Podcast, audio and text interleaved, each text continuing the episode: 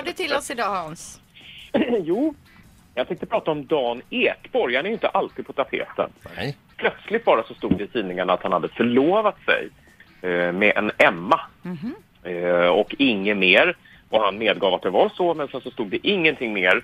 Och det visade sig att han, han har ju dessutom varit gift tre gånger och förlovad kanske minst lika många gånger. Så att, eh, men vi hoppas att det håller den här gången. Men det intrikata är att han är 60, hon är 25. Alltså det är 35 års åldersskillnad mellan dem. Och hon heter Emma Svedlund.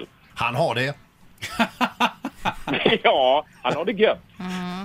Ja, nej, Eller är väldigt ju- jobbigt. Det beror lite på Nu hur man ser det. det Ja. där borta. Ja, men man, inte, väl, man tänker på alla problem och man tänker att hon kanske vill ha barn, han kanske är färdig och så vidare. Men eh, visst, det är ju inget som vi behöver ö, ö, oroas över å andra Ja, sidan. vi drabbas ju inte av det riktigt. men Nej. man Nej. Jag håller ju med om att frågorna dyker upp. Ja. Men man tänker ju lite grann på det sen när han dyker upp på, på fester bland sina kompisar med sin nya kärlek.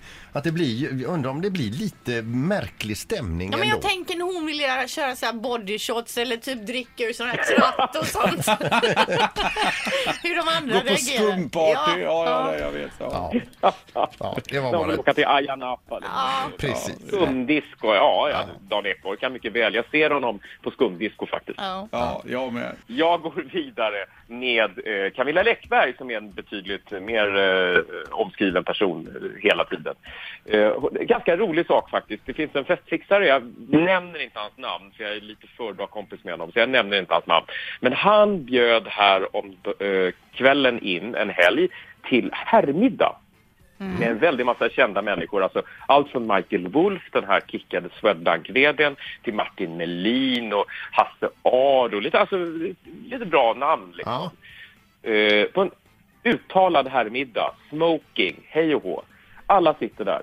Plötsligt efter eh, tre timmar ungefär, vid tio tiden på kvällen, så väller det in brudar utklädda då i Superman, eh, alltså superhjälteutstyrslar som de då hade blivit eh, om, eh, ombedda att eh, klä ut sig i. Var det en ny typ av Alltså, kaffeflickor?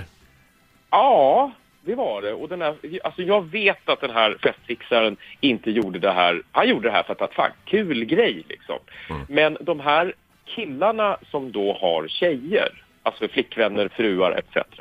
Skruva lite på sig. Singelkillarna tyckte nog att det var jätte, jättekul. Men det tog hus i helvete kan jag säga hos eh, killarnas äkta hälfter. Och bland annat så Camilla Läckbergs Simon, han var inte där. Men han var bjuden och jag tror att han hoppade av för att det var vad jag hörde en stol som gapade tom där. Men hon skickade ett väldigt långt och väldigt irriterat och argt brev till den här festfixaren. Och tyckte att det här var under all jävla kritik. Undrar om han fick skäll ändå, han Simon. Fast han inte ens Fattade var inte ens vara där liksom. Ja, ja exakt. Du tänkte gå din jävel. Ja, ja, helt precis. Ja. Här hade var tyckt det var roligt. ja, var- precis. Vad har vi mer? Vad har vi mer? Och sen avslutar jag med, eh, igår så droppade ju hela världen den här bomben att Ricky Martin, den här latino-whoopa, har en svensk pojkvän som heter Jivan Josef. Ja.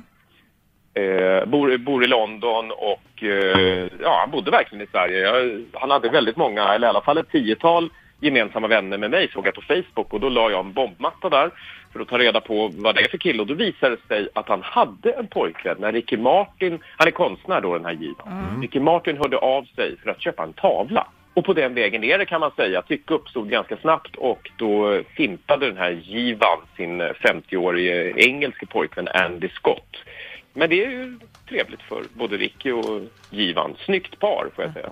Ja, men spännande ändå. Ja, Tavel, tavelköp och nu äktenskap eh, nästintill. ja då. gick, Mm. gick på konstfack och liksom rörde sig mycket i, i svenska gaykretsen. Eh, Och nu plötsligt så är, står han på röda mattan med Ricky Martin hand i hand. Det är ju ett kap får man säga. Jag tycker han är Och bra. det kan- Ja, jag har ju hejat på honom också. Så att, eh, I New York. Ja. Eller ja, du tror det i alla fall. nej, vi, han såg mig, vi hejade på varandra och sen åkte han förbi. Okej, Jag lovar. vi säger det Peter. Tack ska du ha Hans. Grym rapport idag. Ja, tusen tack. Hej då! Hej! Ett poddtips från Podplay.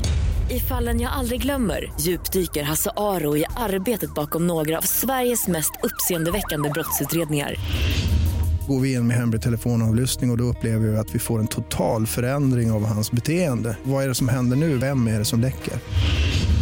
Och så säger han att jag är kriminell, jag har varit kriminell i hela mitt liv men att mörda ett barn, där går min gräns.